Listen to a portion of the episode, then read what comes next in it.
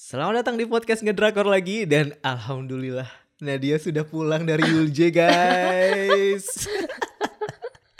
Habis dirawat dia kemarin di Yulje katanya. Jauh ya. Gimana pengalaman Anda bertemu dengan Ik-jun dan Songhwa di Yulje? Aduh, siapapun dokternya sakit itu gak enak ya, Bu.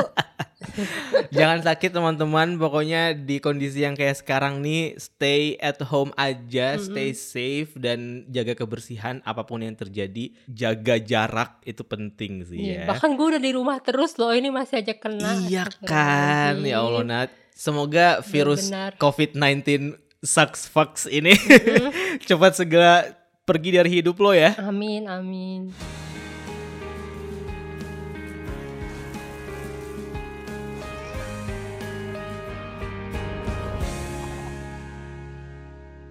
Kita akan membahas episode lima. Tapi kemarin episode empat kita udah bahas. Jadi eh, kedatangan dua orang teman gue, Rizka sama Ais. Mm-hmm. Dan episode kemarin kita gak mendengarkan pendapat Nadia nih soal episode empat. Sebelum kita masuk episode lima, lo dulu deh apa yang lo lihat dari kejadian antara Jun-wan dan Ik-sun. Karena kita udah meramalkan itu akan terjadi kan sebenarnya. Mm-hmm.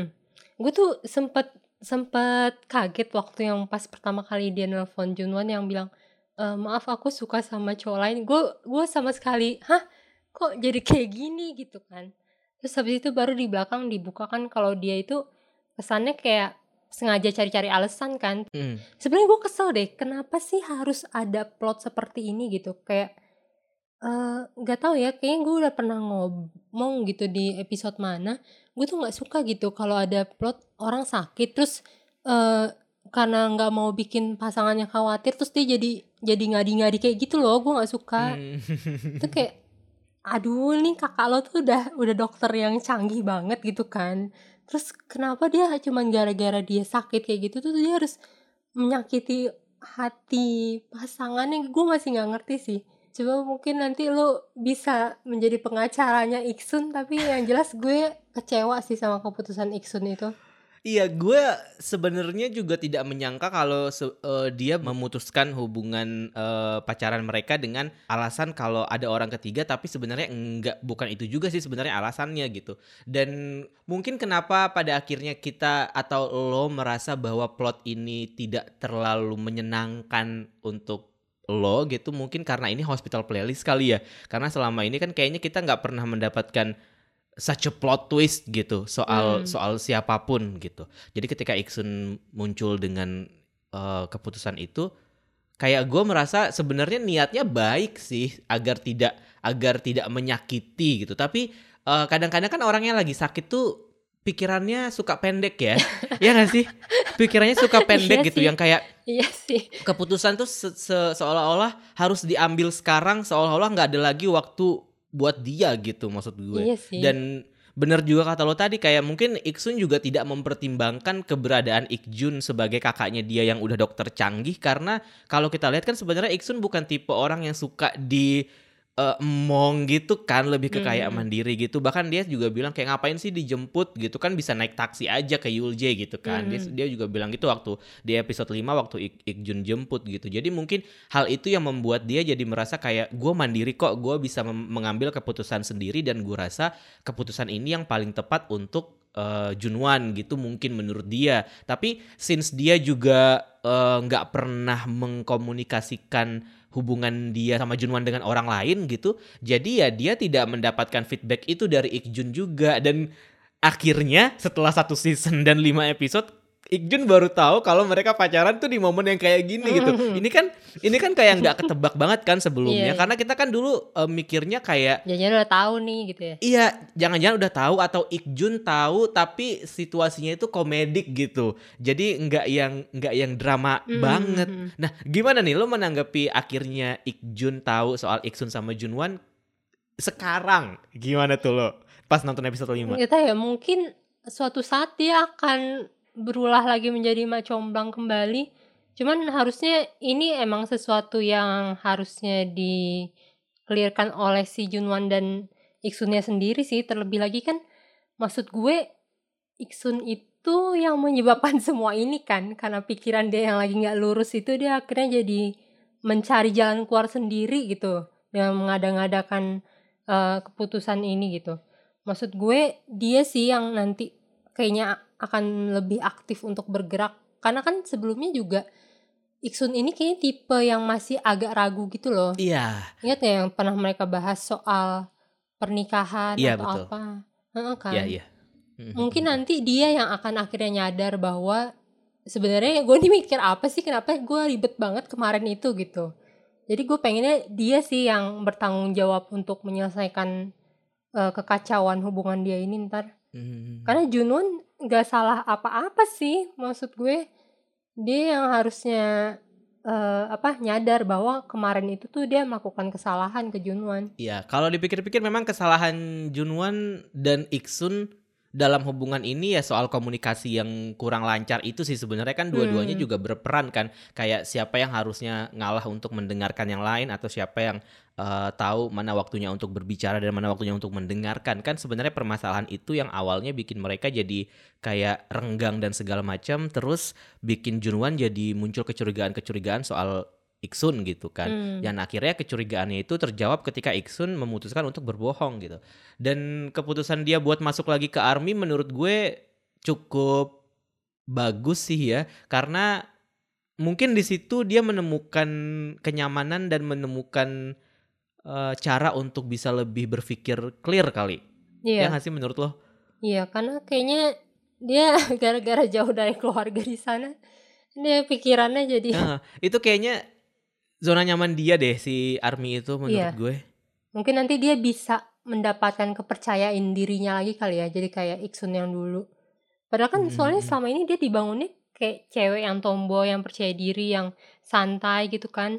Tapi ternyata ya gimana pun juga dia adalah wanita ya. Baru didekatin dikit mobilnya hancur sudah, air mata bercucuran. Iya betul-betul. Mungkin itu juga yang uh, jadinya penggambaran bahwa Ik-sun kembali ke dirinya yang sebelumnya yang kuat ketika dia memutuskan untuk potong rambut kan. Mm-hmm. Kayak ah iya uh, biasanya kan potong rambut buang sial gitu. Mm-hmm. Atau enggak potong rambut mungkin bisa untuk kayak ya mengembalikan kepercayaan diri lo ke sosok dia yang sebelumnya gitu. Jadi mungkin itu juga alasannya kenapa dia mau masuk ARMY lagi, potong rambut. Dan ya mungkin dia memulai untuk istilahnya kayak regain her old self gitu kali ya. Hmm. Karena juga ketika dia di ARMY pun akhirnya dia bisa memutuskan untuk oke okay, gue sama Jun-wan bisa nih serius buat pacaran gitu. Hmm. Nah mungkin ini fase itu kali ya, balik lagi ke situ supaya mereka bisa memperbaiki hubungan itu kali. Iya kayaknya mulai nanti episode depan sih uh, apa ya, mereka juga akan kayak kembali ke awal sih menurut gue. Kayak gak tahu ya hubungan mereka tuh gara-gara sempet pisah ini jadi kayak kehilangan arah. Terus mungkin ya dengan baliknya dia juga ke tempat asalnya dia itu, ya akhirnya dia akan bisa mikir gitu. Iya, dan yang perlu di note lagi sih sebenarnya karena jarak dari kepulangan dia dari Inggris dan putusnya dia sama Jun-wan itu ke ending episode lima tuh kan udah jauh banget kan, udah udah mau Christmas lagi gitu. Iya. Dan itu tuh kayak udah setahun dari episode pertama kan sebenarnya. Hmm. Dan episode enam udah menurut gue udah ganti tahun lagi, udah masuk ke dua ribu dua puluh satu dan ya start fresh. Karena di situ beberapa kali disebutin kan, uh, di ditampilin juga kayak Uju masuk sekolah, terus juga Uju nanya sama uh, bapaknya gitu, kalau di rumah sakit ada tahun ajaran baru juga enggak hmm. gitu kan. Terus uh, Ik-jun bilang oh iya ada banyak, ada dokter baru, residen baru, uh, anak magang baru gitu. Dan itu juga yang membawa kita nanti ke tengah season epi, uh, season tengah season season dua si Hospital Playlist ini ke uh, musim yang baru lagi nih, anak-anak baru muncul lagi, konflik yang baru muncul lagi. Dan gue rasa sengaja loncatnya cukup jauh untuk memberikan ruang berpikir antara Jun-wan sama Ik-sun juga kali ya. Mm-hmm. Karena kan kayak setengah tahun ya cukup lama lah untuk mereka break gitu. Dan ketika nanti Ik-sun fokus dengan perawatan dan juga operasi dan segala macam, mungkin di situ mereka bisa kembali lagi untuk bisa uh, ya reunited sebagai couple gitu sih kalau menurut gue. Iya, dan gue kayak bisa ngebayang gitu mereka akan ada percakapan kayak kenapa sih kemarin kita putus? Uh, iya, uh, uh. Kayak pernah gak sih lo denger-denger cerita kayak gitu, kayak orang bahkan bingung sendiri dulu kita kenapa putus ya gitu. Iya. kayak entahlah gitu, emang keadaannya udah kayak gitu buat mereka. Ya, gue masih menaruh harapan dengan uh, Jun-wan dan Ik-sun walaupun sempat karam. Tapi ingat gak sih lo waktu di episode di season satu gue sempat menyinggung soal kenapa Ik-jun yang ada di tengah-tengah poster gitu. Ah, gue lupa deh, kenapa tuh? Waktu itu kan gue pernah bilang waktu di season satu, uh, season satu kayak lebih fokus ke Ik-jun sama Songhwa hmm. gitu. Terus gue bilang kayak, oh iya pantasan aja uh, ada poster yang Ik-jun yang di tengah gitu. Nah yang pas di season dua ada satu poster yang di tengah tuh Jun-wan gitu. Oh gitu. Terus kayak, oh jangan-jangan Jun-wan nih yang bakal jadi fokusnya. Ternyata bener, sekarang... Uh, beberapa episode ini, tiga episode ini Jun-wan yang jadi fokusnya. Terus kayak ada satu poster lagi yang di tengah itu si Seok Hyeong. Kalau gue gak salah ya, uh, kalau gue gak salah inget, tapi bisa jadi nih gue salah nih. Sorry, sorry, ternyata gue salah. Setelah gue scroll Instagram T V N Drama, ternyata itu poster season satu sebenarnya yang gue lihat. Dan gue kira itu poster season dua. Karena poster season dua ternyata yang official cuman yang mereka lagi foto di bawah hujan. Dan yang gue maksud itu adalah foto mereka berlima yang pakai baju coklat-coklat kayak nuansa musim gugur gitu. Oke, okay, back to the episode. Dan episode lima ini bridging banget gak sih menurut yeah, lo yeah. soal Seok Hyeong ke depannya? Iya. Yeah. Akhirnya Seok Hyeong yang gue nanti-nantikan dia mulai terbuka. Dan kita sedikit demi sedikit tahu apa yang terjadi sama rumah tangga dia kan di masa lalu. Ternyata sebenarnya yang permasalahannya bukan di istrinya mungkin gitu. Ternyata ibu mertua ini ternyata... Eh iya, cuman pas yang waktu si ibunya Seok Hyeong ngobrol sama ibunya Jeong-won, kan gue tuh sempat mikir loh, ini ibu kok jahat banget sih, apa jangan-jangan sebenarnya ibu ini yang benar gitu. Jadi kan akhirnya kebuktikan di, dari ceritanya Seok Hyeong bahwa ternyata emang yang nyuri berlian itu bukan halunya ibunya Seok Hyeong, beneran si mantan istrinya kan yang nyuri kalung itu sengaja. Maksud gue cukup menjawab sih kenapa akhirnya hubungan mereka ini kayak udah gak bisa diperbaikin lagi. Karena apa ya, gue sempat bingung kenapa Seok Hyeong dikasih gambaran dia ngeliatin mantan istrinya yang pas papasan sama Mina itu. Sedih banget uh-uh, gitu. Tatapannya tuh tatapan kayak penuh arti gitu. Prihatin, iya, uh, complicated banget. Dan gue agak shock melihat ekspresi si Kim Demyong di situ karena beneran kayak, wah ini apa sih? Matanya tuh kayak beda banget ya sih. Kayak kayak bengkak-bengkak aneh, terus kayak tatapan penuh arti gimana gitu kan. Mm-hmm. Jadi maksudnya dia itu dia takut untuk merusak hidup seseorang tuh sebenarnya punya arti lain, bahwa gak cuman sekedar dia gagal dalam membina rumah tangga, cuman mungkin Seok Hyeong pada saat itu tuh saking shocknya dia gak nyangka kenapa istrinya jadi berbuat jahat dan mencuri. Cuman dia gak bisa mengkomunikasikan itu gitu. Iya, iya, iya. Kayak kata Songhwa, kenapa kenapa gak diomongin gitu. Kenapa gak sekalian aja gitu berantem. Kenapa mesti dipendam sendiri dan dia bertanya-tanya tentang hal itu sampai sekarang gitu. Kayak duri dalam daging yang sampai sekarang tuh gak, gak terselesaikan gitu loh hubungan mereka. Dan ini menjawab uh, pertanyaan lo sebelumnya soal, apa bukan pertanyaan sih, lebih ke kayak prediksi lo sebelumnya soal kayaknya bakal ada satu kasus soal mental health gak sih, lo pernah bilang waktu itu. Dan ternyata gue melihat itu datang justru dari Seok Hyeong sih. Seok Hyeong hmm. ibunya dan si mantan istrinya ini. Gue gak tahu sampai kapan mantan istrinya ini akan muncul, tapi uh, gue melihat percakapan antara ibunya Seok Hyeong sama Mama Rosa bilang kayak, lo kayaknya ke dokter deh mendingan. Itu tuh gue yang langsung kayak, iya ini kayaknya ada yang aneh deh sama ibu ini. Karena yeah, yeah. Uh, apa anger managementnya tuh parah banget. Terus kecurigaan dan halunya itu menurut gue cukup cukup besar gitu. Maksudnya kayak, ya kita tahu stigma mertua di Asia tuh gimana sih gitu yeah. kan. Pasti semua akan seperti itu gitu. Tapi uh, ini tuh agak aneh kalau Mama Rosa melihatnya gitu. Dan gue senang uh, bagaimana percakapan antara dua orang tua ini tuh. Yang satu kolot-kolot banget, yang satu lebih ke yang kayak open minded mom gitu kan. Mm-hmm. Dan dia bisa memberikan pandangan bahwa uh, soal yang dia, aku gue gue suka banget dialog itu yang dia bilang kayak, loh lo yang mau bahagia tapi kenapa kebahagiaan lo bergantung sama yeah, anak yeah, lo yeah. Itu gue suka banget sih yeah, dialog yeah. itu kayak, di mana sih lo bisa menemukan Asian mom kayak Mama yeah, Rosa yeah. gitu kan, yang kayak kalau lo mau bahagia ya bikin kebahagiaan lo sendiri, bukan uh, bergantung sama kebahagiaan orang lain gitu. Dan itu point of view yang sangat menarik banget. Dan ketika Mama Rosa bilang kayak, lo butuh dokter deh, Iya, itu exactly yang akan gue bilang ke uh, nyokap gue kalau misalkan dia masih memaksa gue untuk nikah gitu. Kayak, kayak mama butuh dokter deh, gue bilang gitu. Sumpah, kita tuh butuh loh orang-orang yang to the point kayak gitu. Dan uh, ketika Seok Hyeong ngomong sama Songhwa soal permasalahan dia dan, dan ekspresinya Songhwa juga persis kayak gitu kan.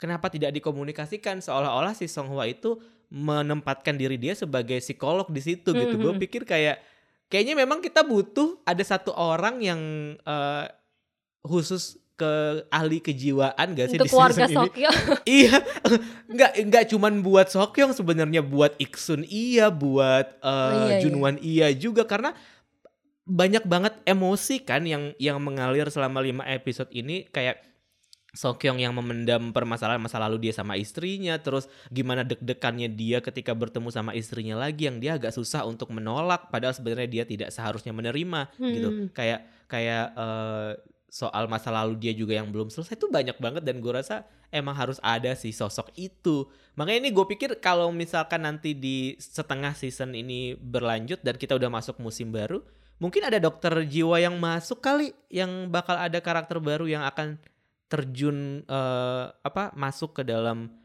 dinamika Yulje gitu gak sih menurut lo? Harusnya ya. Tidaknya untuk ngobatin ibunya Seok Hyeong, please banget. Itu ditelepon tiga puluh kali sehari, gimana gak sawan itu menantunya. Kan kayak, gue kayak gak heran sih uh, menantunya depresi, orang mertuanya aja kayak gitu. Walaupun ya gak bisa salahin mertuanya juga sih. Tapi kayak, man, lu butuh dokter sih serius. Iya, maksud gue dengan segala tuduhan dia bahwa keluarga menantunya ini ngambil uang lah atau apalah, itu pasti uh, menimbulkan luka batin banget sih. Wajar kalau Seok Hyeong tuh jadi ngerasa dia bertanggung jawab banget nih sama mantan istrinya jadi kayak gini gara-gara dia juga nggak bisa apa mengendalikan ibunya sendiri gitu. Hmm. Cuman yang gue suka adalah begitu Songhwa ngasih dia advice untuk lebih terbuka, latihan ngobrol, ya, ngobrol uh, untuk ngomong hal-hal nggak penting, dan dia tuh langsung meraktekin gitu, bener-bener kayak iya, iya. Uh, murid teladan banget gitu. Dan itu cluenya kenceng banget, tapi gue agak dilematis karena waktu Songhwa bilang uh, cari orang yang lo nyaman ngomong kan, mm-hmm. terus yang nelpon Mina kan, iya. Abis itu dia nanya-nanya soal itu. Tapi pas di adegan terakhir ketika Mina mau masuk kok dia nanya-nanya soal hal-hal nggak penting.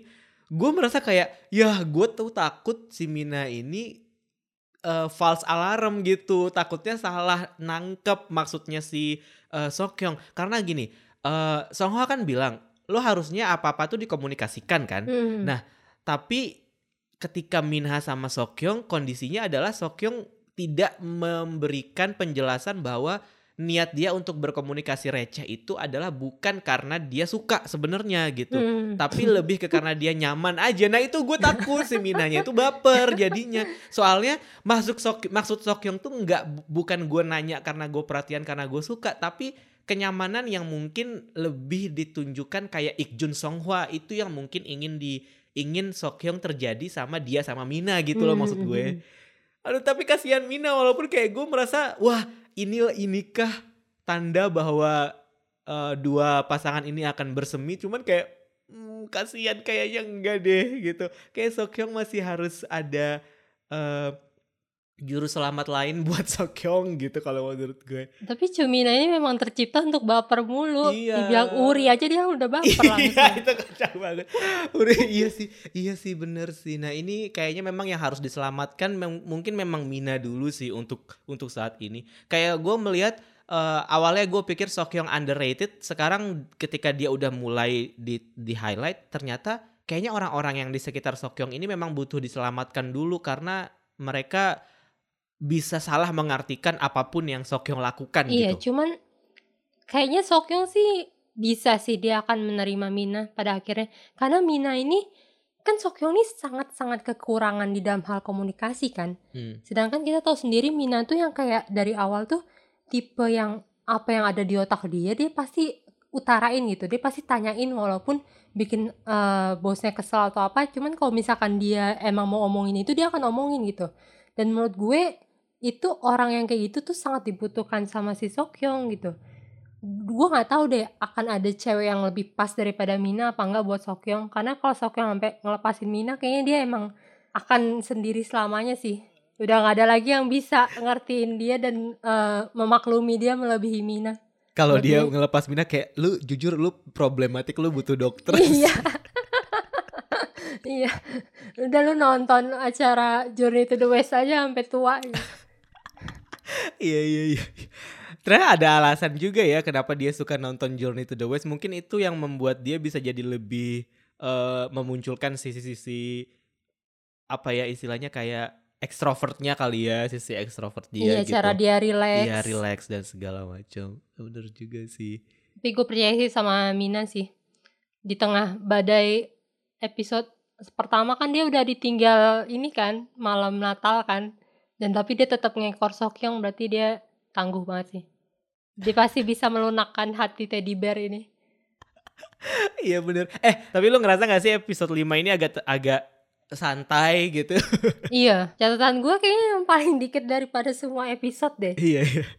Tapi lagi-lagi ya gue salut banget tuh sama si kasus ibunya Enji. Kayak di episode sebelumnya gue meweknya gara-gara dia, di episode ini gue meweknya lagi gara-gara dia lagi. Padahal ini udah episodenya udah terakhir ya, dia udah kayak penutupan dari kasusnya dia ya sebenarnya. Iya, cuman setiap dia muncul itu pasti menimbulkan kesan banget sih di, di gue. Bahkan yang kasus yang K D R T itu, yang istrinya dipukulin itu, menurut gue kurang terlalu ngena sih di gue.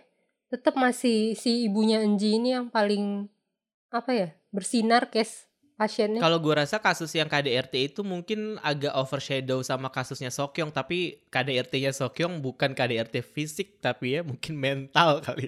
Tapi yang K D R T juga bukan Seok Hyeong-nya, cuman mertuanya. Jadi jadi mungkin itu yang yang memberikan uh, kontras di antara keduanya. Cuman gue suka sih sama bagaimana Ik-jun menyelesaikan masalah itu, kayak yang ini tuh agak lebih agak lebih enggak terlalu butuh banyak Uh, investigasi di penonton ya, hmm. karena kayak uh, shot kamera dan pandangan Ik-jun aja udah cukup menjelaskan bahwa oh nih orang K D R T nih gitu kan. hmm. Gue nontonnya itu kayak langsung ngerti gitu, nggak perlu yang terlalu banyak uh, mikir sebenarnya untuk di kasus ini, dan cepat selesai gitu kasus yang ini. Iya, dan kayak uh, jadi teaser buat kasus keluarganya Gyo Ul gak sih? Oh iya benar, karena Gyo Ul juga sempat berkali-kali nanya kan ke ibunya kayak uh, berantem ya. Oh iya benar juga sih, mungkin ke situ sih arahnya nanti. Iya, akhirnya ya Gyo Ul ya setelah beberapa episode ini dia kerjaannya ciuman mulu sama Jeong-won, akan muncul konflik baru buat dia. Dan gue kira awalnya konfliknya itu justru dari hubungan mereka, ternyata enggak ya. Uh, ini akan membuat para shipper lebih lega sih, karena semakin banyak konflik pribadi yang terjadi, semakin dekat juga hubungan mereka. Pada akhirnya kan Jeong-won udah mulai berani gitu menunjukkan perhatian dia di dalam rumah sakit gitu. hmm. Kayak kayak apa sih, uh, gua yang gue bingung kenapa uh, gorden ketutup nggak ada yang curiga gitu. Kayak nggak ada yang curiga kenapa Jeong-won lama di situ gitu, kayak ada apa gitu. Kayak aduh, gue gak tahu apakah orang-orang Yulje ini gak punya kecurigaan terhadap Jeong-won banget. Apakah Jeong-won sesuci itu apa gimana iya, gitu.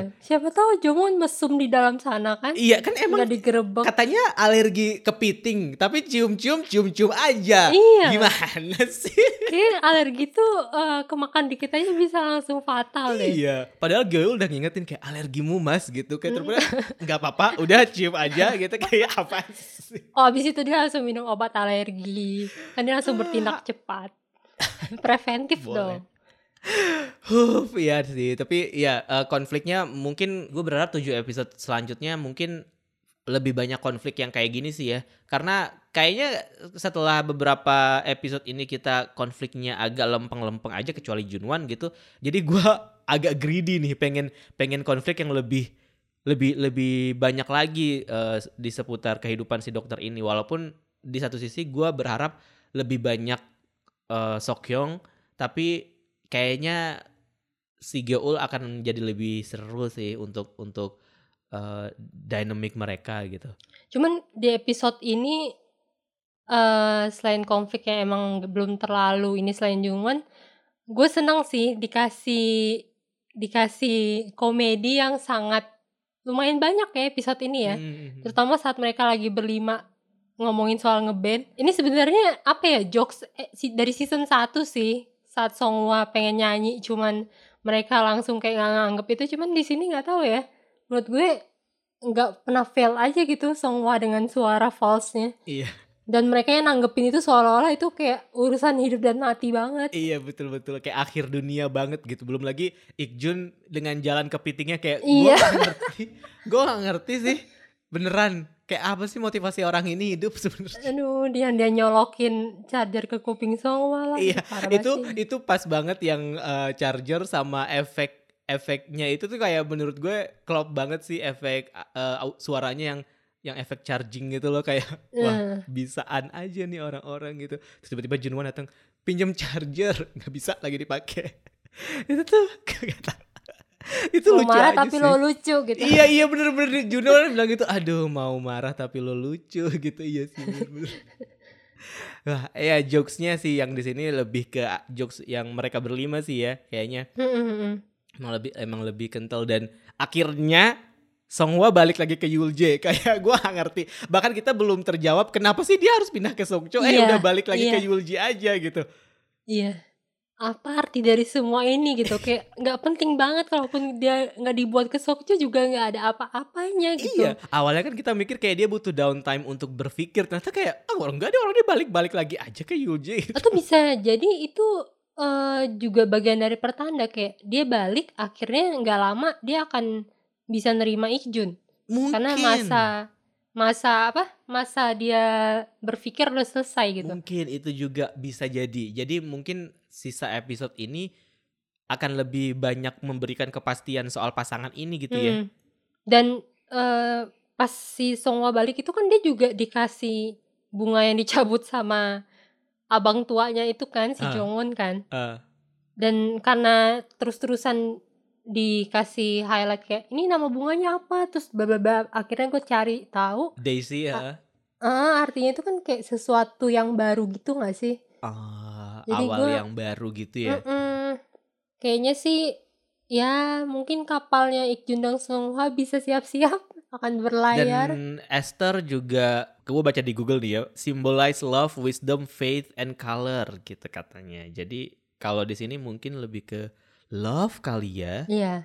Dan love mungkin bisa jadi ke gak tahu apakah ini cuman Songhwa doang atau ke semuanya, gak tahu juga nih. Karena mungkin cluenya spesifik kalau yang ini kayaknya ya. Iya, cuman gak ada gak ada arti lain ini kan yang menyakitkan kayak kematian atau apa kan. Uh, untungnya gak ada sih. Lu bisa-bisanya ya ngasih teori si itu bakal meninggal adiknya Ik-jun. Enggak, masalahnya itu tuh cluenya itu kenceng banget di awal dan kita kan nggak tahu akhirnya akan gimana. Maksudnya Ik-sun pun juga juga belum dikasih penjelasan kan ini dia sebenarnya udah sembuh nggak sih dia gitu kan? Iya masih tahap mulai membaik. Masih tahap mulai membaik kan makanya. Jadi karena yang di gue tuh kan sampai nonton ulang ya empat episode pertama tapi adegan Ik-jun doang dan beberapa adegan Ik-jun itu setiap kali Ik-jun lagi di meja lagi di meja uh, konsultasi di meja kerjanya dia pas lagi berhadapan sama pasien angle-nya itu selalu dari bawah terus di depannya itu tuh selalu ada organ itu organ yang di meja itu Nat terus gue kayak kenapa kenapa benda ini tuh selalu disorot ketika Ik-jun lagi konsultasi gitu dan yang dikonsultasinya itu tuh selalu orang yang abis donor kan jadi kayak hmm. wah apa nih apa gitu kan gue langsung yang bapernya ke situ kayak overthinkingnya apa nih gitu. Nah di shot yang lain juga di belakang tuh selalu dikasih lihat poster yang liver gitu. Kan ada poster hmm. liver tuh di belakang di dinding kan. Dan itu hmm. tuh walaupun di belakang tapi kayaknya nggak seblur itu gitu shotnya. Terus kayak apa lagi nih. Jadi gue tuh kayak gitu. Makanya ketika ketika postingan yang gue bikin di Instagram podcast Ngedrakor itu kayak apakah ini uh, overshadow future-nya Ik-sun atau gimana nih gitu. Maksudnya overshadow bukan berarti apakah dia akan mati atau gimana. Enggak juga. Tapi mungkin uh, berhubungan sama donor dan berhubungan sama organ gitu loh maksudnya. Jadi lebih lebih ke overshadow itu. Yang kalau yang mati ya kan saya bukan Tuhan nih. Wallahu alam aja. Saya bukan sutradara juga ya. Saya bukan sutradara juga. Kan Anda penulis skenario. Tapi gue emang sempat uh, kepikiran sih yang soal donor-donor itu kayak apa ya, dari season satu soal donor-donor ini kan hampir selalu termention kan. Mm-hmm. Terus kalau cuman fungsinya sekedar buat iklan layanan masyarakat bahwa kita harus donor organ atau apa, oke terlalu sering ya untuk sebagai pengingat doang kalau gak ada hubungannya sama cerita. Gue juga agak sempet overthinking jadinya gara-gara lo kepikiran ide kayak gitu gitu. Mm-hmm. Kayak sebenarnya muara dari cerita donor-donor ini tuh apa gitu? Apakah yeah, nanti mereka akan membuat suatu sistem yang uh, donor jadi nggak sulit lagi atau gimana? Gue nggak ngerti deh. Dan sejauh ini kan yang mereka sedang bangun sih rumah singgah itu kan, rumah singgah buat pasien itu kan sebenarnya mm-hmm. yang sedang difokusin. Tapi yang soal donor mungkin belum sampai ke situ. Jadi ya masih ada tujuh episode. Jadi kita nggak tahu apa yang akan terjadi. Scene satu episodenya bisa panjang banget kan dan banyak banget yang bisa kejadian di situ. Jadi ya kita tunggu aja sih. Gue jujur menantikan episode selanjutnya karena bakal anak magangnya lebih banyak, banyak internnya yeah, lebih yeah. banyak gitu. Dan pemain-pemain lama yang si kembar tuh akan jadi perannya akan lebih banyak. Jadi mungkin dinamiknya pun juga akan lebih berbeda kali ya. Dan itu sih yang gue excited buat nunggu episode selanjutnya yeah, akhirnya sih. Ya. Terus gue sempet tandain tuh kayaknya ada satu anak magang yang lucu, cuman bukan si kembar. Yang itu nggak sih yang mukanya ngantuk terus? Iya mukanya agak-agak sayu cowok. Iya iya iya yang yang yang yang episode awal-awal juga kan dia muncul kan, terus yang kayak dia kurang yeah. tidur gitu kan orangnya. Uh-huh. Dan kalau ada satu dokter yang pengen gue pecat aja dari Yulje itu ya dokter yang jahat itu si siapa namanya bentar Chon Myung Tae yang kayak waktu si uh, apa Ji Hak bilang kayak bukannya satu minggu itu seratus delapan puluh jam itu yang yeah, gitu. Yeah. Itu kayak ya Allah dokter ini tolonglah gue udah nggak butuh lagi deh ada konflik sama dokter ini gitu jujur. Ih, masih kayak aja dia. Gue pengen ngomong sama dia kayaknya lo butuh dokter deh.